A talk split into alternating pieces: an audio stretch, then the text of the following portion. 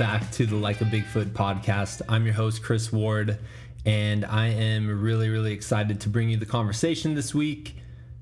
I met this week's guest back in 2008 during my first year of coaching ninth grade football for the Iowa City West Trojans.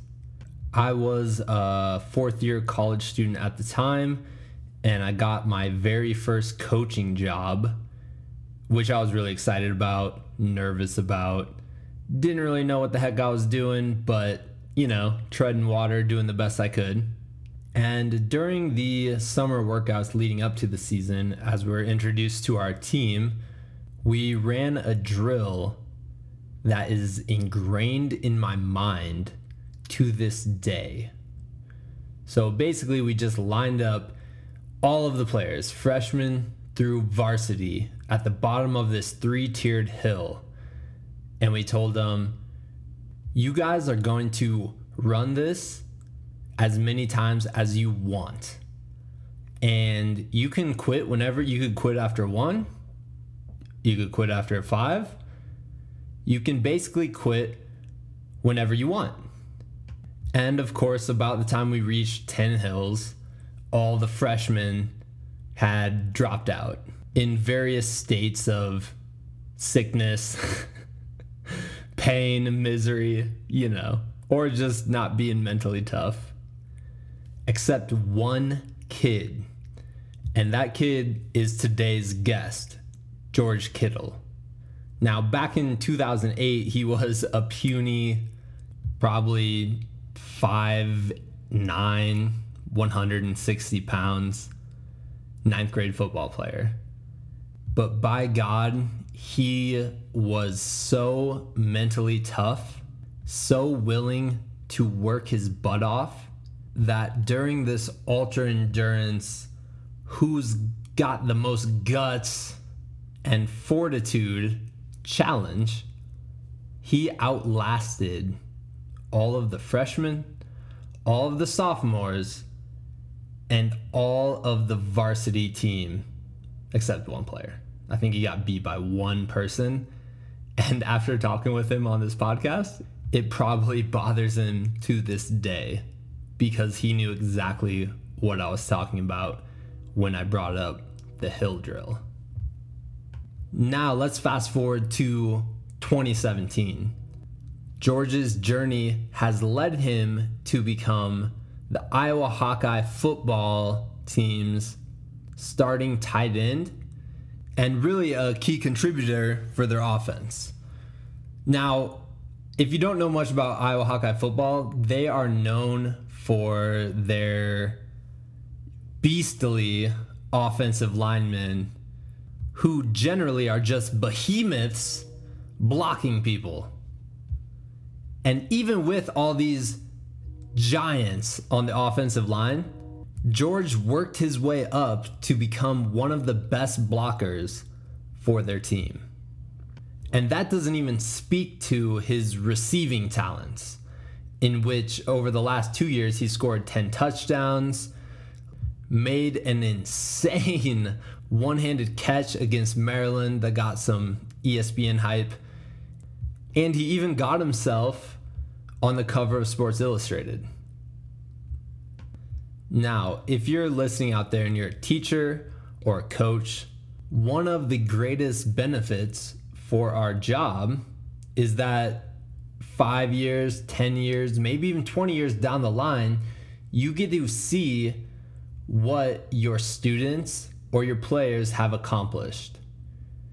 And when you coach or teach someone like George, who instantly has the attitude that he's going to work his absolute hardest to accomplish his goals and is completely coachable and really just an all around good guy, I can't even express how proud you are watching these kids be successful.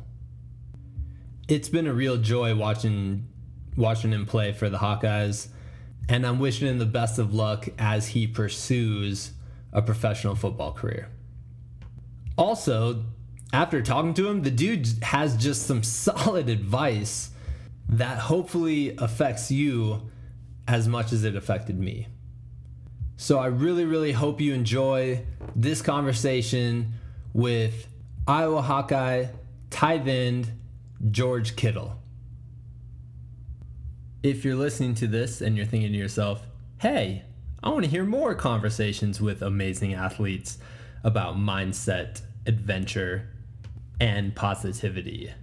Feel free to go on iTunes and type in like a Bigfoot, hit the little subscribe button, or go to our Facebook page, like a Bigfoot, and share it with your buddies, or go to our website, www.likeabigfoot.com.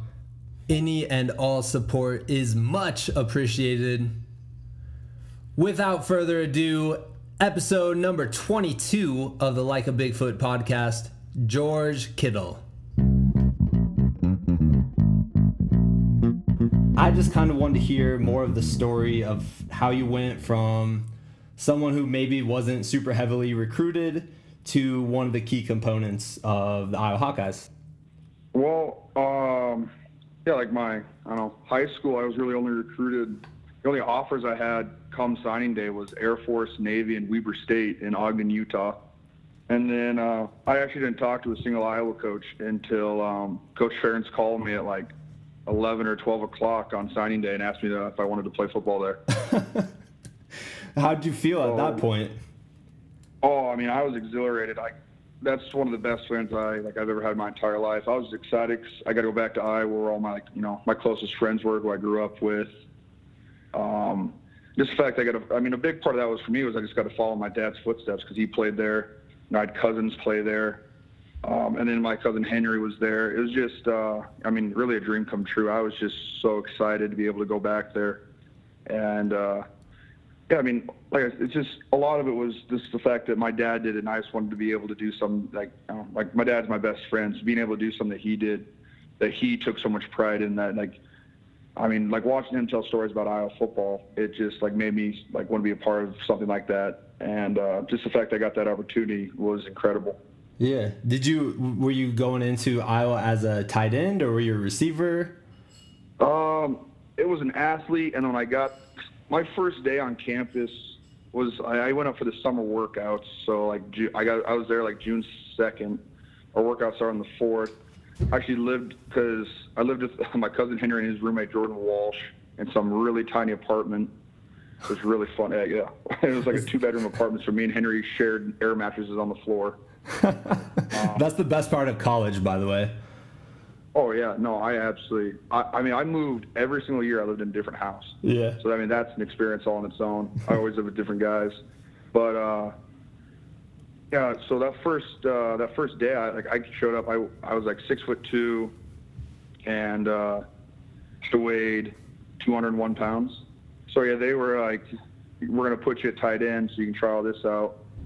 And I mean, it was nice because I had like C.J. Fedorowicz I had Ray Hamilton, Jake Duzey, um, Henry, and then Zach Derby was a, he was the fifth year senior, and they all they all really helped me out. Um, like Henry was great to have around just because he was so helpful, and also Steve Ferentz was the other tight end in my class. Did you? Did, so I know I played just one year of college football, and it wasn't at Iowa; it was at Wartburg, so Division three. But I just remember going in as a freshman, and you feel so young because you're yeah. you're playing against actual grown men at the time and you're like an 18 year old walking in. Did you have that feeling? Yeah i mean when i first walked in i met cj fedorowicz who was 6'6 265 had, and he was i mean he was only like 21 when i first met him because he was just a, like he graduated in four years. And i was just like holy cow like he's three years older than me and he weighs 75 and 65 pounds more than me. I was just taken back and then like you had guys like Micah Hyde was on that team, uh, Anthony Hitchens, James Morris, Chris Kirksey. Like you just had a, I mean Brandon Scherff, like me standing next to him. I was like, I'm supposed to go out and like block guys that are this size. I was like, holy cow! Like I, I just knew right away that I had just such a long road ahead of me. But I mean, I was just really looking forward to the opportunity of being able to start that journey. And I mean, I just said I and my biggest mindset was just you know work hard and just try to have fun doing it, which is something I did my entire career. Yeah, but um yeah, I mean, do they put the freshmen up against the seniors right off the bat, or were you kind of going against uh, other well, freshmen? Like, um, like fall camp. I mean, no. Like I was with like we have the ones, twos, and then I'd be like threes or like the developmental group. Um, and so that's like in your first year, and that's like you know you're playing a lot, which like guys like I don't know Greg Garmon, he played. Um, Drew Ott, because I mean Drew Ott coming in was like six four. I'm pretty sure he was like 240 when he first got there. Yeah.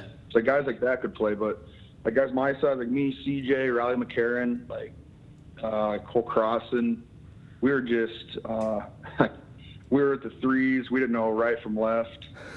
uh, but yeah, we just went against each other, like just like you know, freshman versus freshman, maybe like some redshirt freshman guys that didn't play yet. But it wasn't until like the season started when you you know you're on scout team that you're going against the ones every single day, and I mean that's an experience all on its own. That that was really fun, just being able to go like I got to practice against Anthony Hitchens every day and get absolutely destroyed by him every day. And you loved it though, right? Oh, I absolutely loved it. It was it was that was so much fun because you didn't really have a worry in the world. Like you sit in the huddle, you look at a play, like it's shown, like it's drawn in front of you, and you just got to go do it. Yeah. And like I don't think I wasn't a very good blocker because I, I think when I had a fall camp I was 210, so I gained 10 pounds there, like by the football season. But I'm still tiny, and I mean all area I just ran around. I just ran a lot of routes and stuff. But I mean just that like what was great about that as a freshman, you get to see like the level of competition, like what it takes to be a starter. And those guys really showed me what it was. It was awesome just being able to like go against those guys that I mean they're in the NFL now. Like they knew what took, um, and I just try to model my work ethic after those guys. Was there any specific lessons you learned from them? Um, well, it was different from different guys. Like, um, like Anthony Hitchens, he was a dude. Him and Kirksey were both guys that they just brought intensity every single day. Like, it didn't matter if it was week seven of the season, like before our bye week, the body sore you know, we got our, it's our third practice of the week. They're 100% full intensity, and that's one thing I tried uh, that I learned that the, that you really need to do that. Yeah. Um, then you got guys like you know, um, like uh, let's see, like James Vandenberg. Um, like he was just a guy that he showed up and he was he studied uh, outside of it. He did extra reps. Same with like Micah Hyde. He did a lot of extra reps, stuff like that. So yeah, I took like individual um, like lessons from each guy and that just kind of built up what like I kind of put together was I thought was the most important things was just hard work, intensity, and a big thing was just being coachable because you know like as a true freshman you, you don't really get you know they're more focused on the season you know guys that are playing but when you did get that opportunity to go in you know with the Devo group with the threes you had to like you know go as hard as you possibly could and the one thing uh, my freshman coach uh, David Raih who's with the Packers now he always told me just he's like have as much fun as you can, and if you ever mess up, just go as hard as you possibly can. Just go 100%. It doesn't matter. Just go as hard as you can and try to hit somebody. Yeah. And so that's one thing. I, I did that even if I messed up play my senior year. I was like, well, I'm just going to go hit somebody. I mean, that's the perfect strategy for football success.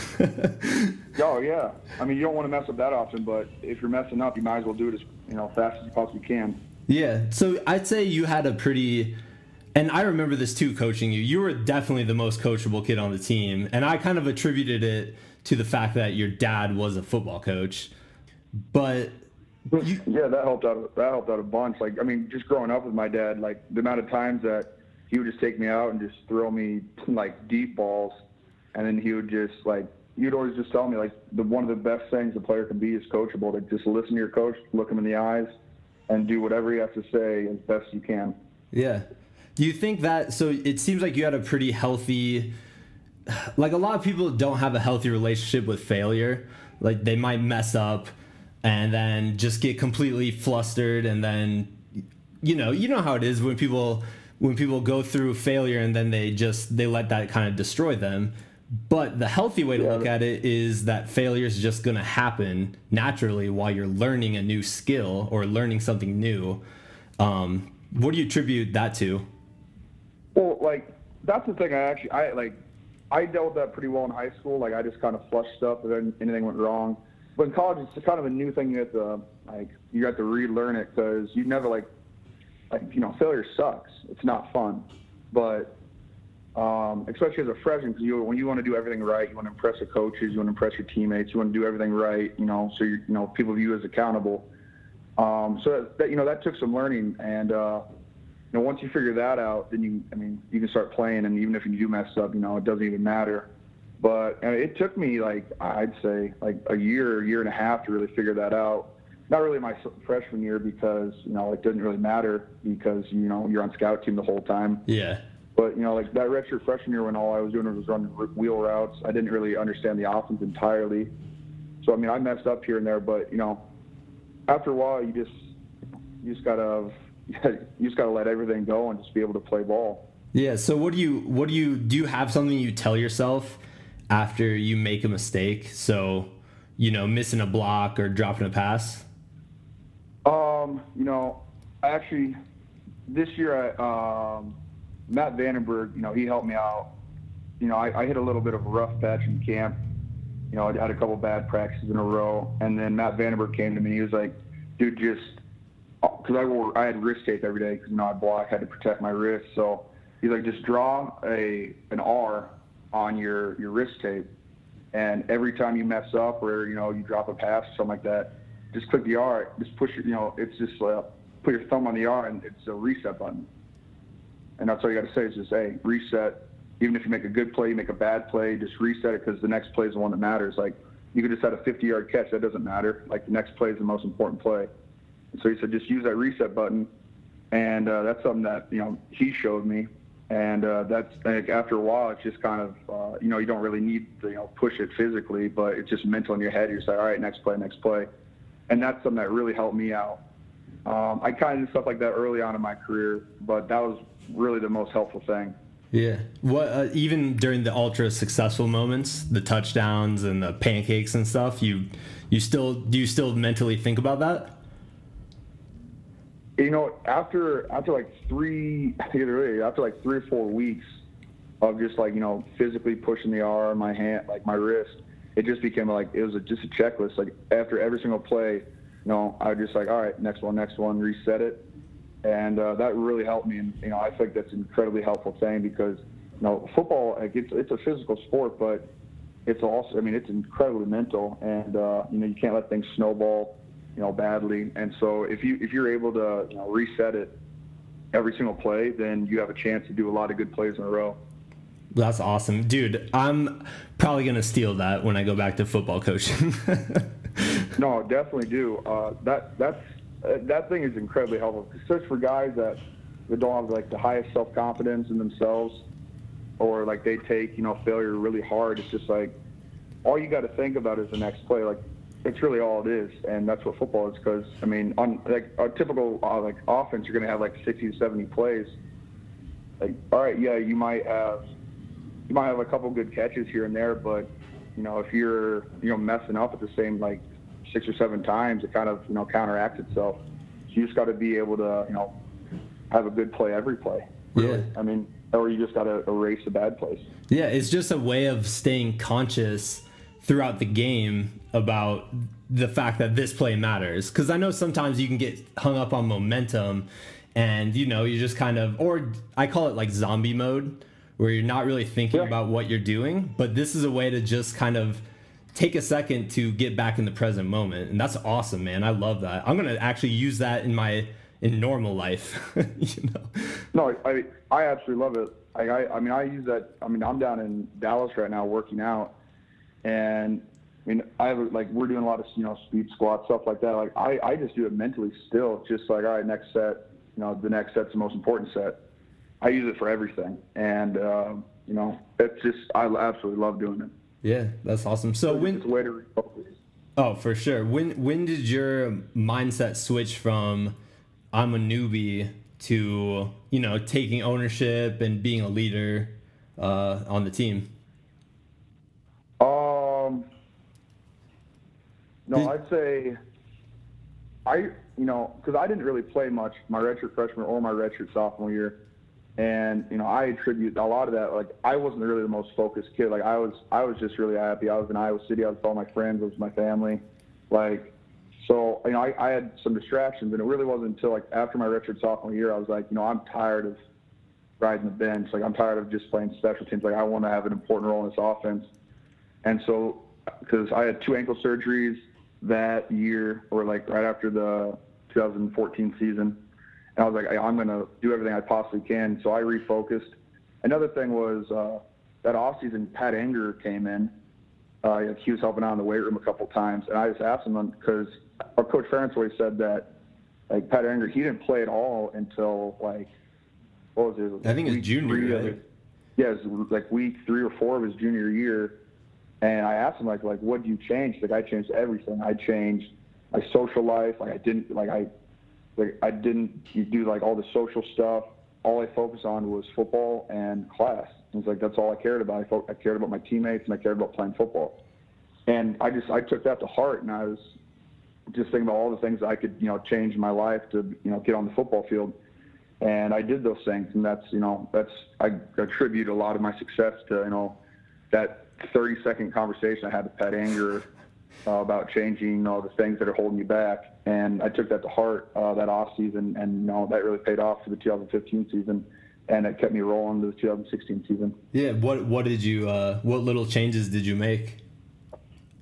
Um, I focused really like like my my biggest distraction was you know I like to go downtown Iowa City. It's a fun time. Yeah. And so I, I really I just kind of took that out of my life. I was like, you're not like you can't do that if you want to succeed over here. Like, what's more important, going out as a 20 year old or playing football? And I like you know I I really just sat myself down, looked myself in the mirror. I was like, you you need to change this. And so I, I got rid of that. Um, I changed my like sleeping habits. I took as many naps as I possibly could. I was asleep by like uh, like 10 like I was in bed at 9 o'clock every night. Um, and I really just, I've put all my energy and effort into the weight room and, uh, into football. And also like, I, like my redshirt sophomore year, I, play, I was at like 227 pounds. Like you can't really play tight end at that weight. So I knew my biggest like flaw was I needed to, um, gain weight. And so I really focused that off. So I got up to about 240 for the 2015 season, and I played last year or this season at 252. Jeez. And that helped me out a lot. Did you do that, you know, with smart nutrition, or did you just decide you're going to eat everything you saw? Um, a lot of it. So, because we got the like, we started to be able to get meals through football. You know, it wasn't just one meal a day or one meal a week. I, I can't remember, but so we got we started getting like three meals or two major meals a day.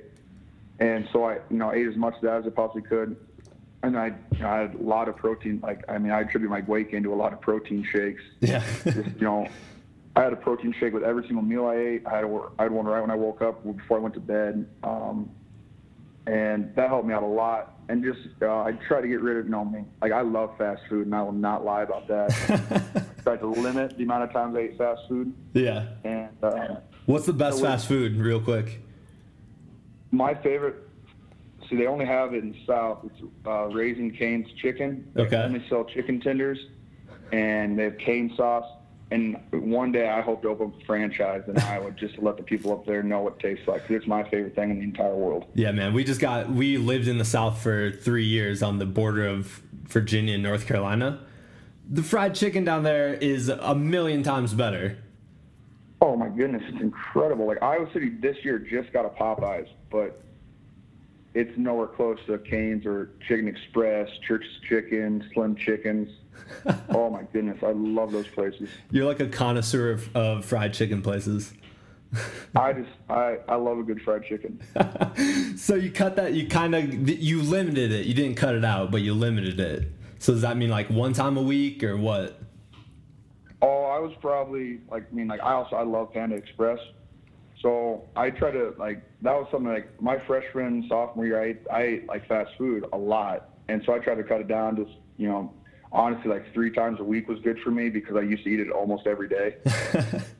so that helped a lot. Yeah. But I mean like now like I'm learning because now I'm like I live with uh, like Ryan Switzer from North Carolina who like he that dude he eats so healthy. I'm I'm learning as much as I can from him, and he's helped me like keep my diet in check so I can't eat fast food. And that's like I mean I've already seen in the like two weeks I've been here, I already feel way better. Uh, I've leaned out a little bit. My body fat's dropped a couple percentage. So I'm just going to try to, you know, keep on that roll just to stay healthy. Yeah, man. Do they do they teach you nutrition at all uh, through the football program? Because I always thought, they, you know, and looking back on when I was coaching, I always thought, you know, it would have been so great to actually teach our players about nutrition because I feel like you could make so many gains doing that.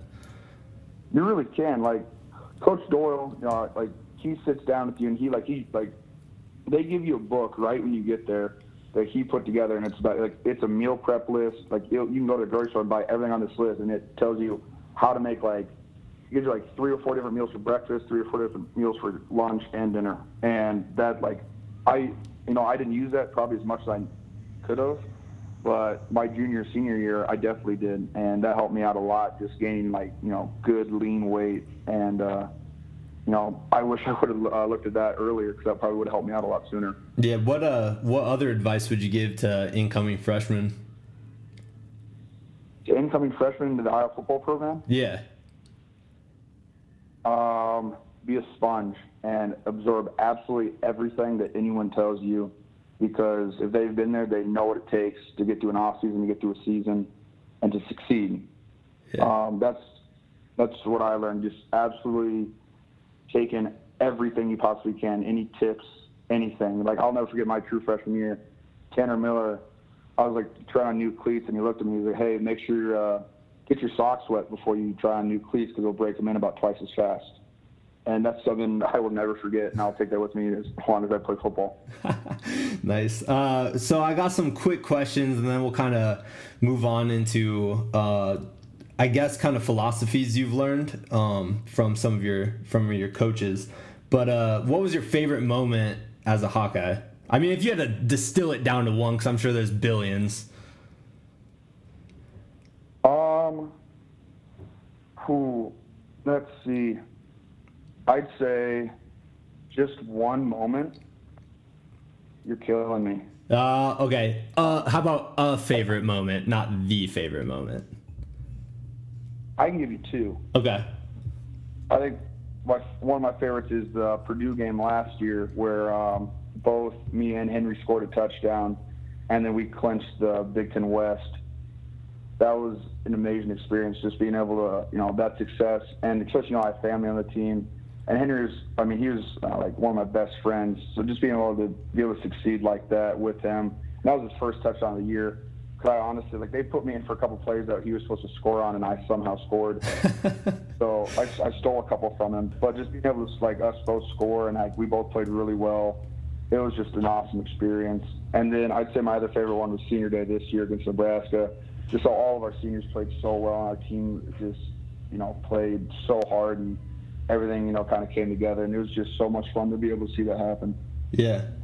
I guess when you brought up last year, 2015, and even this year, something you guys did that I've never seen a football team do before is when you won the trophy games, you guys all linked arms or held hands and you walked across the field as a unit. And that impressed me so much. Where I think when I first saw it, I think you guys beat Iowa State and you all locked up and you walked across field. Instead of you usually see like a sprint from everybody it's just chaos but you walked across field as a group. And i think in that moment i knew something was gonna like, it was gonna be a special year that year. That, that was uh that was kind of from our seniors and they were just like let's let's swarm across because you know we take the field at uh, the beginning of the game as a swarm because you know we're one unit. We're not like one individual player. We're not we're not just you know we don't you know just have Desmond King. Like we're the entire Hawkeye team. Like we we do we win together we lose together we're gonna do everything together. So we figured hey you know we won this game let's go get that trophy as one unit. And uh, you know that's one of the most spe- like I love doing that just being able to swarm you know four times to get four trophies. That was amazing. That was that was amazing, man. I, my my students in Virginia got so annoyed every week when I came in. I'm like, well, I'm like 10 and 0 now, guys. yeah, that's that was so much fun. It was crazy, man. Uh, would you rather pancake someone or score a touchdown? Um, let's see. Hmm. So that's hard for me because you know scoring a touchdown it's incredible. You know, it's an awesome experience. Being able to you know, lift the arms up and just be able to celebrate with your teammates. But at the same time, being able to pancake a guy is like that's like you know you can score a touchdown. Someone blows a coverage like it's like you could just like kind of pop open. It's easy. But like when you pancake a guy, that's taking your your like you're forcing your physicalness on this guy, and he's just quitting, and he's just like, all right, I don't want any more of this. And then once you feel that like kind of defeat, and then you just drive him into the ground, and you hear the wind come out of his you know lungs. Yeah, that's just I absolutely love that. Dude, spoken like a true lineman. and and they have to get up the next play and line back up and think, oh yeah, I just got physically dominated by this guy, and now I got to do it again. It's, oh yeah, that, it's awesome. It's awesome, man. Uh, did you have a pregame ritual? oh, this is kind of funny. I threw up before every game. I'd go down, I'd warm up, and once we came in off the field, I would throw up. Oh man, well, it's kind of a disgusting question, but you like force yourself to, or is just automatic after a while? Automatic. Every game. Oh man. Um, well, this is gonna be a weird question right after that. Um, did you have a go-to post-victory meal? Panda Express. Panda Express, nice. Oh, yep. okay. So, and then my next question was, what's the best place to eat in Iowa City? But I think I know the answer. Well, I love Pan Express, but my favorite like restaurant, yeah, uh, there's a restaurant called Gray's, and like they catered a lot of our foods. Best meal I've ever had, and like the owners of it are incredible. Like they're the nicest people ever. It's a husband and a wife, and my mom went to high school with the wife, and so kind of knew her that way. And they just prepared the greatest meals. Like we were when we played Minnesota this year, they brought in like um, a roasted pig. No way. Like yeah, it was awesome. Like these guys, and we like when we uh, that got announced for playing the Outback Bowl, they they flew up like uh, gator from Florida, and they cooked it for us. No way, that's amazing. I, where's this place at? I've never heard of it. Uh, it's downtown. It's like right across from like Brothers uh, or like TCB. It's um, yeah, it's just right downtown. It's incredible. It's great atmosphere, great food. It's incredible. Awesome. So I want to talk uh, a little bit about philosophies that you've learned. It's great. I, I love the fact that you're saying that, you know, the, some of the best advice is just to be a sponge because you really seem to have taken that to heart. And I know you've you played for a future Hall of Fame football coach, Kirk Ferentz. Yeah. You trained under probably the best strength and conditioning coach in the country, Chris Doyle. Yep. And you were raised by one of the nicest guys on earth, your dad, Bruce Kittle. yeah. So what what kind of lessons have you taken away from these guys? Um, sheesh, you know, a whole bunch. Um, I'd say Coach Ferentz.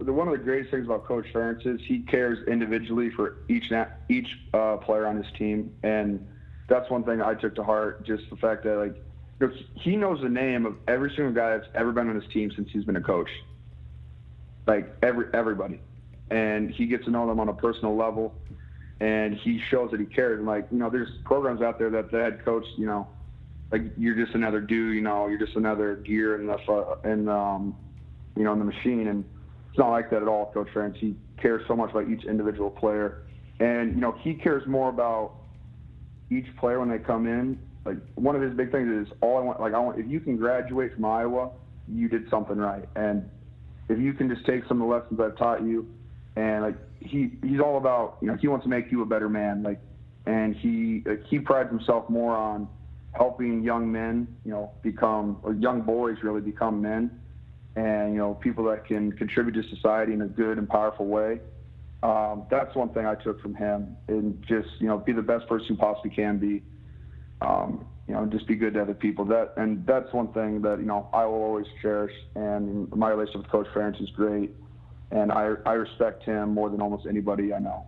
Even having never met him, but just seeing how he how he acts on the sideline. I mean, I have the most respect for coaches that can keep it together, they're calm, collected, you know, are cheering their players on even after moments that they're probably disappointed. I, I think he's a great coach. I mean, you know, he's I'm, incredible. You know, I mean, he, he's take like he. I think I was. I mean, I was like a two-star guy. He's taken guys like me, walk-ons. Like, I mean, pretty sure like Josey Jewell had an offer from UNI and I and an offer from Iowa, and he's come in and I mean, I mean, in my opinion, he should have been first team All Big Ten, but you know, he wasn't. But I mean, like he takes guys that are walk-ons. Like look at like Riley McCarron. You know, he led our team in receptions. Um, you have like Cole Croston walk on. Now he's on. They're both on scholarship.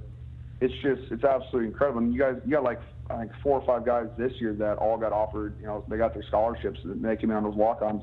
Like he's taken guys that no one else wanted and he's making them into you know great players. Yeah. And that's it's and you know great people too. That that's what's incredible. Yeah, man. What uh what is it about tight ends that play for the Hawkeyes? Like what is it about that position? Because you know, you had Dallas Clark, Tony Moeaki, um, your cousin, you know, you have all these great tight ends that that play for Iowa. Is there is it just the style of offense they run? Well, I mean, you know, I like we we use the tight ends. We use one, two, three tight ends at a time, and you know, like if tight ends like they treat tight ends, you know, you have to you have to be able to block somebody that you have to be able to block a 280, 290 pound defensive end, be able to block a line, like a 230 pound linebacker, but then you also have to be able to run a route on a 200 pound safety or a corner, and it's just like they put so much effort into preparing us.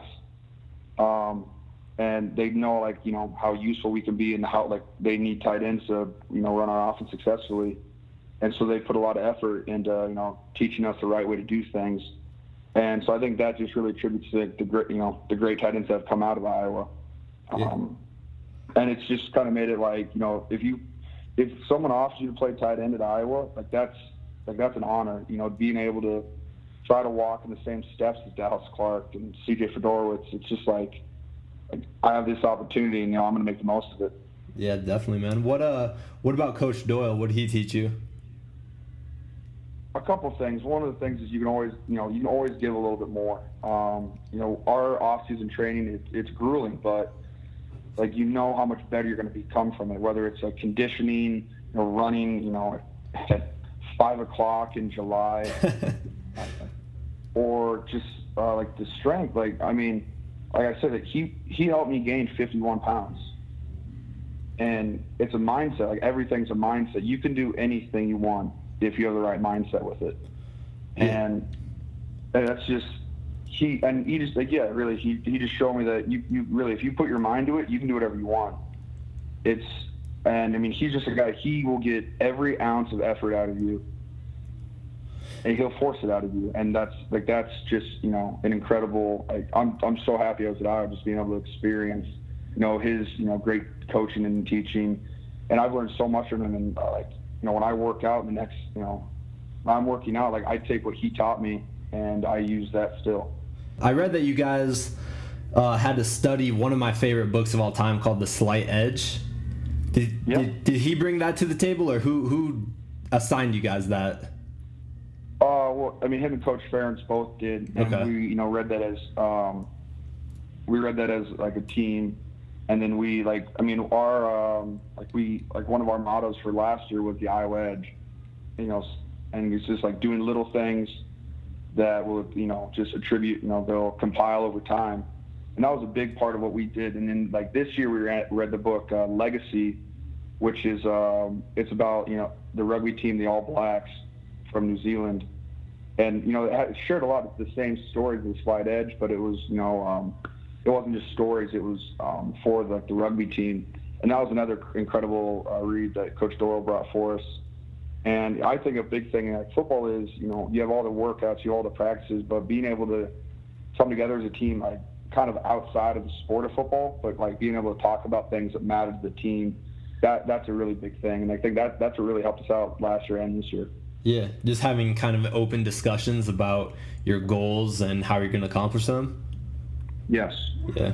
Nice. What uh okay, so I want to talk about your dad a bit cuz he coached he was the varsity coach um, for Iowa City West when I was there as a freshman coach, and we were both coaching O line. So we interacted a lot, and I mean, I even remember I would go do my workouts, and I can't remember the name of the place, the tennis center, maybe. I don't know. It was kind of by the rugby fields, and he would be in there working out like crazy, and he would get a harder workout than me. I'm, I swear to God. oh, that he he works out incredibly hard. Yeah, just always the most positive, uplifting guy.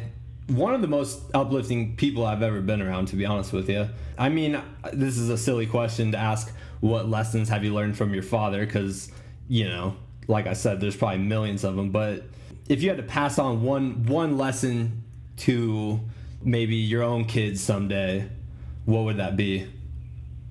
Oh, I, I actually I I I have modeled my life a lot after my dad just because everything I've learned from him and, and just, you know, I mean, one thing, the main thing that stands out for me and my dad is really that um, he puts a 100% in effort in everything and he absolutely loves, you know, the sport of football and he shows his love and compassion to everybody. And I mean, with my kids, like I hope one day I, I can love my kids the way and show them that the way that my dad has over the course of my life. Um, that's just the biggest thing because I've never once questioned my entire life like the love my dad has for me, or like his pride in me, and I hope I can pass that on to my kids. Yeah.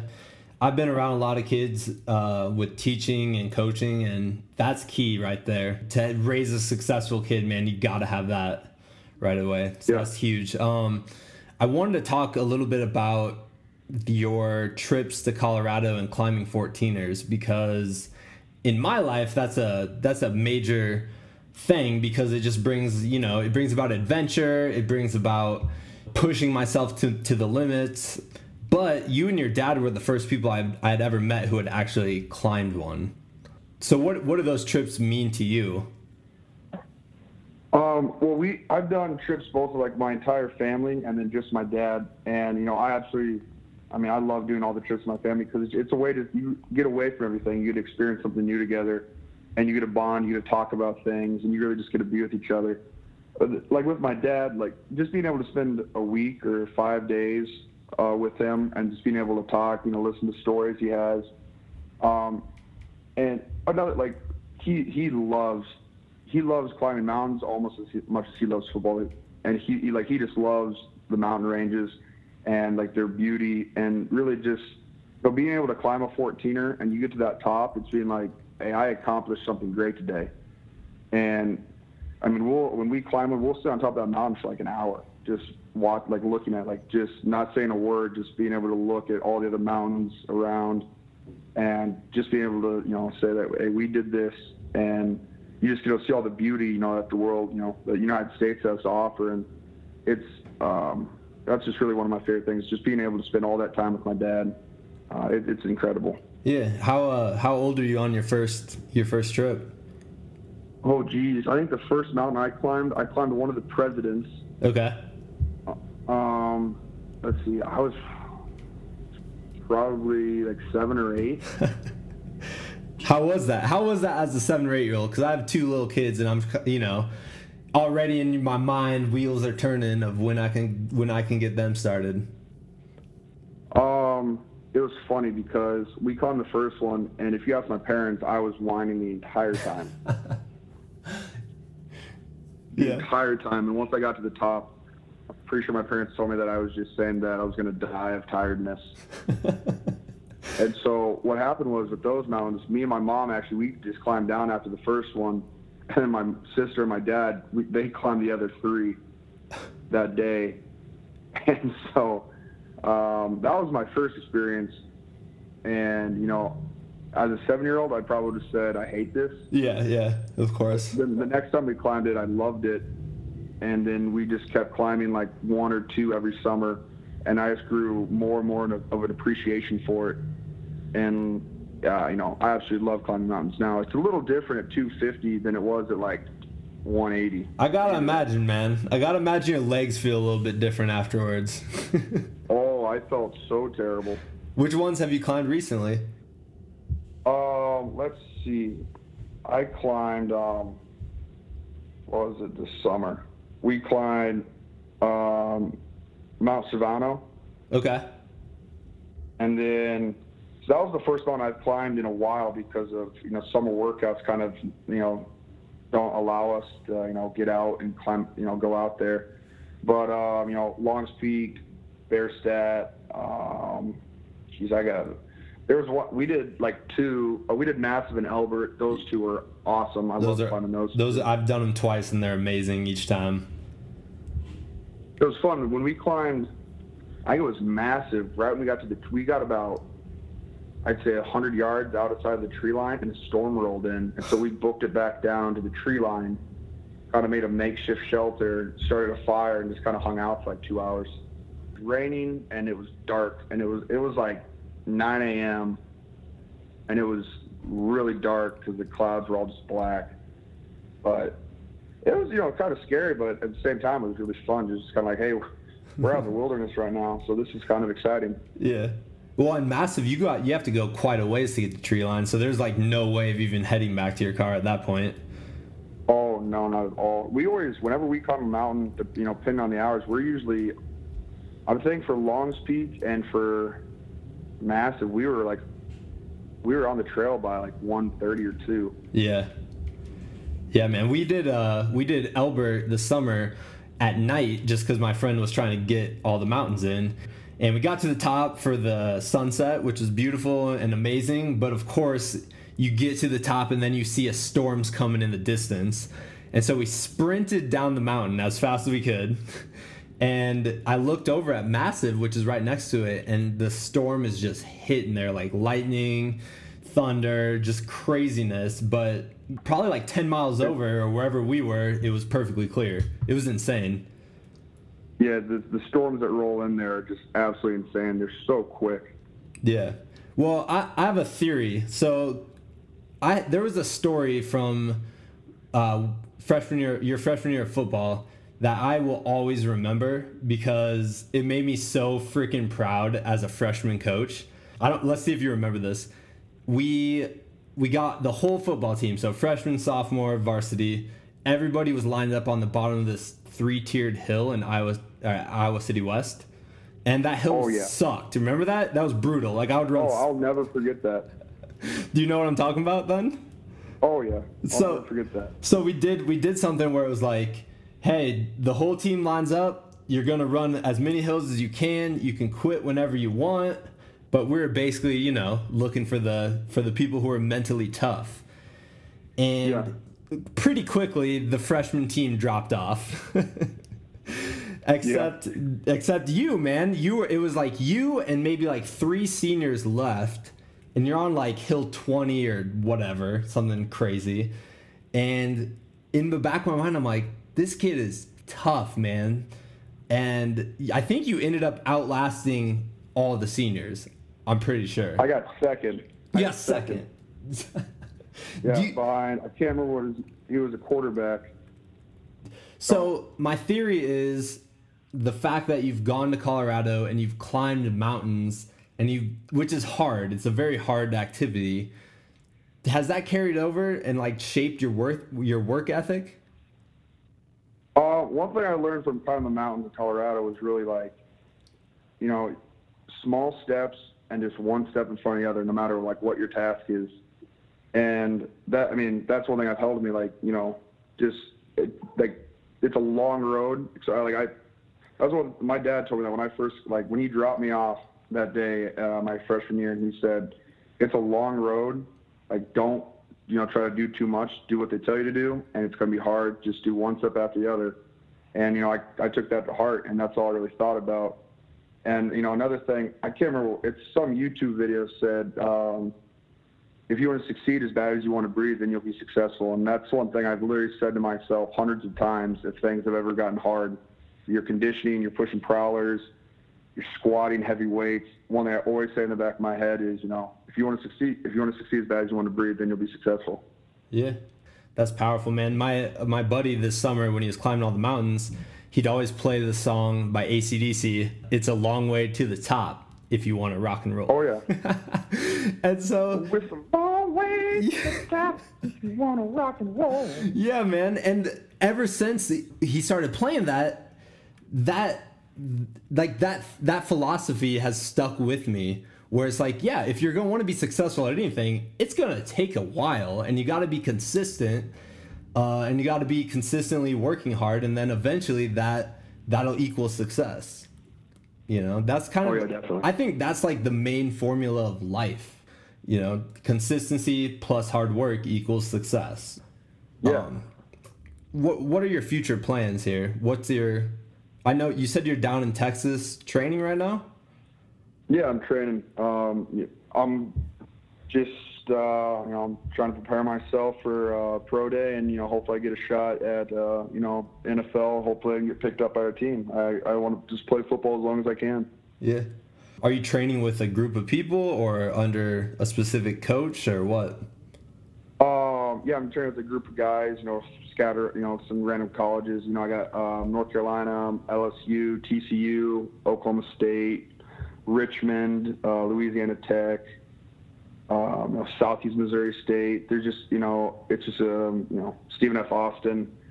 It's just, it's kind of fun though, you know, being able to work out with different guys and you know hear stories of how you know their teams were and you know just be around you know different people and um, it's exciting and you know because you know it's not always going to be you know Iowa football where everything's you know planned out for you and the same thing. You just gotta you gotta you know I'm using this kind of as a learning experience for me to be able to you know kind of be on my own and uh, you know you know I have to do the right like there's no one there to say hey you need to do this like your body weight needs to be this like I have to focus on what the small things myself. There's not someone there you know going to be helping me in six months. Like I, it's kind of on my own. So that's uh, one reason I'm down here is just kind of learn that. Yeah, yeah, man. Well, best of luck to you. I'll we'll definitely be following your journey here. My my daughter has her Iowa Hawkeye jersey on today because I told her, I'm like, I'm talking to a Hawkeye. She's like, yeah. Um. That's all. So yeah, man. Broncos though, right? Denver. Come on. Hey, I mean that'd be cool. You play with Henry again. You know, I, I, if I get an opportunity anywhere, I'll be happy. Yeah, for sure. Of course. Well, we'll keep working hard, George, man. I'm I'm unbelievably proud of you. I I know I'd sent you this in the email, but in my classroom I hung up the Sports Illustrated cover you were on.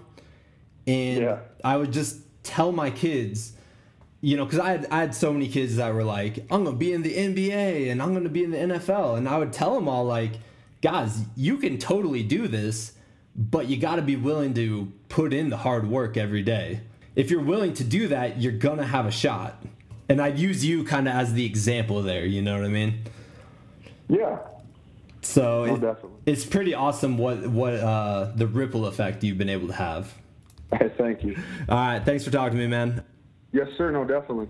All right, see you, man. I'll see you. Bye. All right, thanks again for George Kittle for chatting with me. Um, best of luck to him and everything that goes into training for the NFL Combine, doing the Combine, doing the whole draft thing.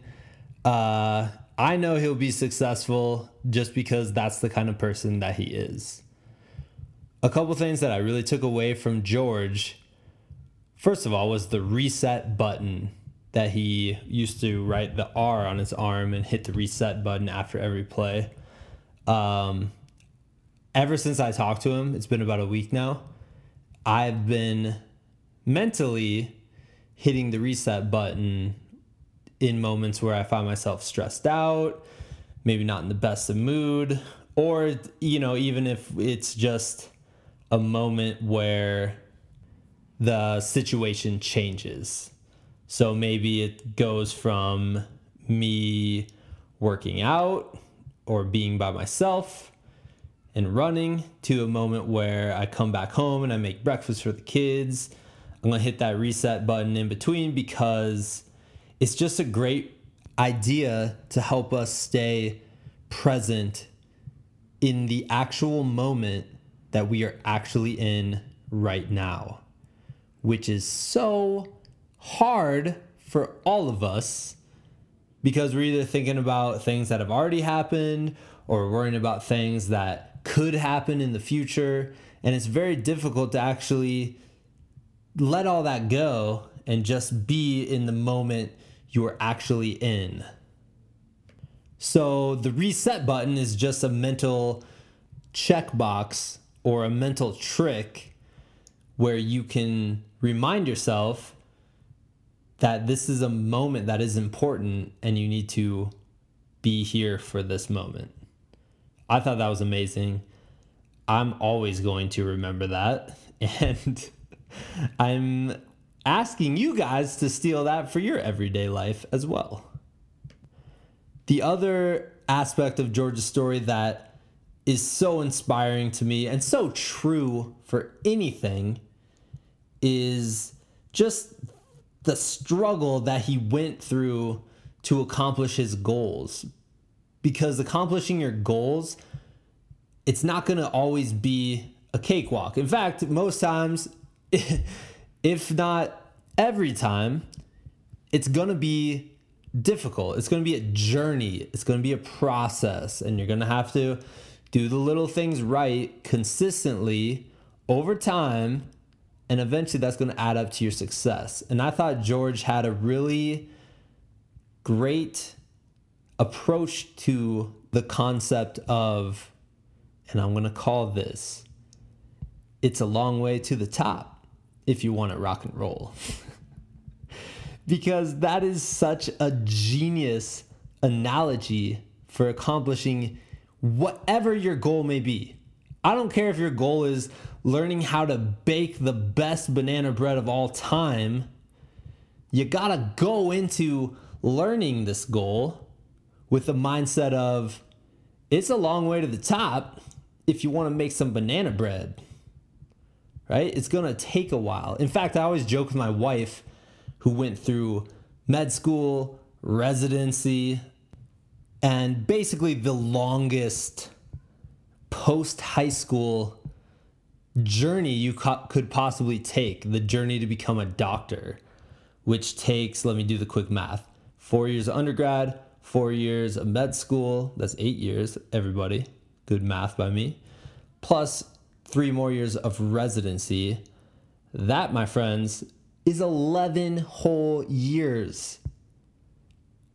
And we always joke that day one of med school, the professors should have just blasted ACDC as everybody came in to sit down for a lecture.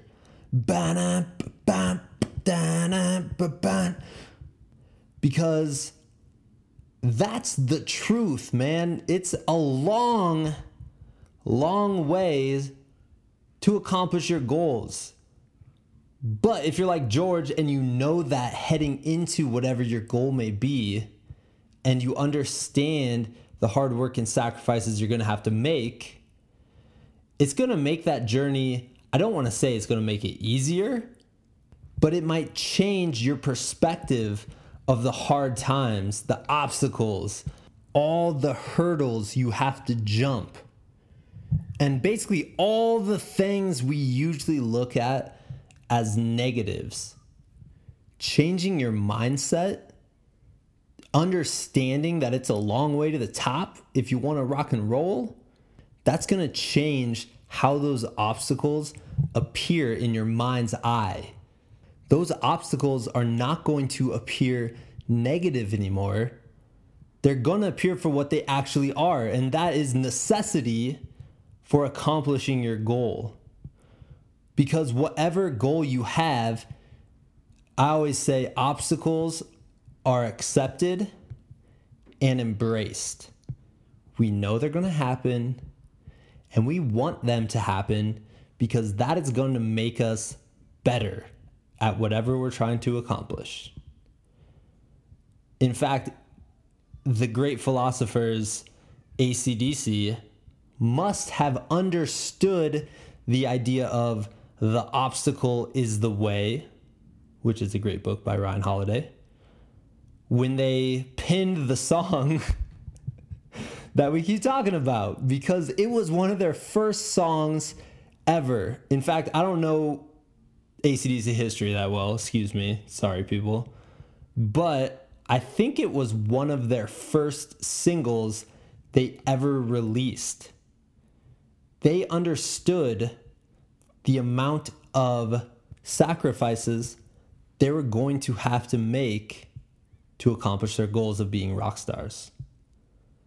And they also embraced those sacrifices and knew that all these impediments were just there to make them the best they possibly could be.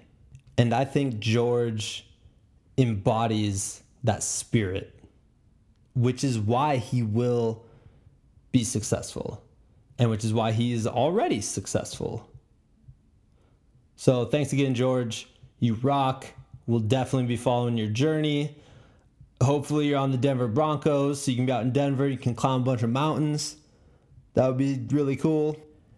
And keep being a sponge, man. That's the best way to approach life. There are lessons you can learn from any person you come in contact with. If you enjoyed this podcast, this conversation, keep supporting us at Like a Bigfoot, which you can do by joining our Facebook page, uh, facebook.com slash like a Bigfoot. You can subscribe on iTunes, which also has a kind of a compilation of all of our interviews up to this point. You can also find everything on SoundCloud or our website, www.likeabigfoot.com. With the podcast, speaking of obstacles, this is the obstacle that I'm definitely struggling with. Maybe the most. The whole spreading the word, self promotion deal um, still feels something that I'm not really comfortable with yet. Maybe that comfort will develop in time. So, if you guys could share this, that would help me out a lot.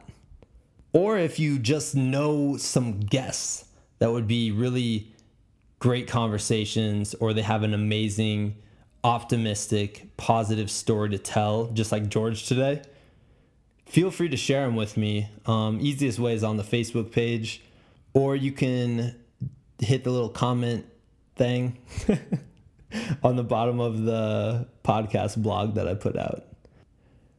I will do my best to keep bringing you these amazing guests each and every week, and I'm not going to miss a week. That's my promise. All right, guys, uh, go out and do something amazing, have an adventure, be positive, spread the goodness and be sure to tune in next week to the Like a Bigfoot podcast. I'm Chris Ward. Have a good week, guys.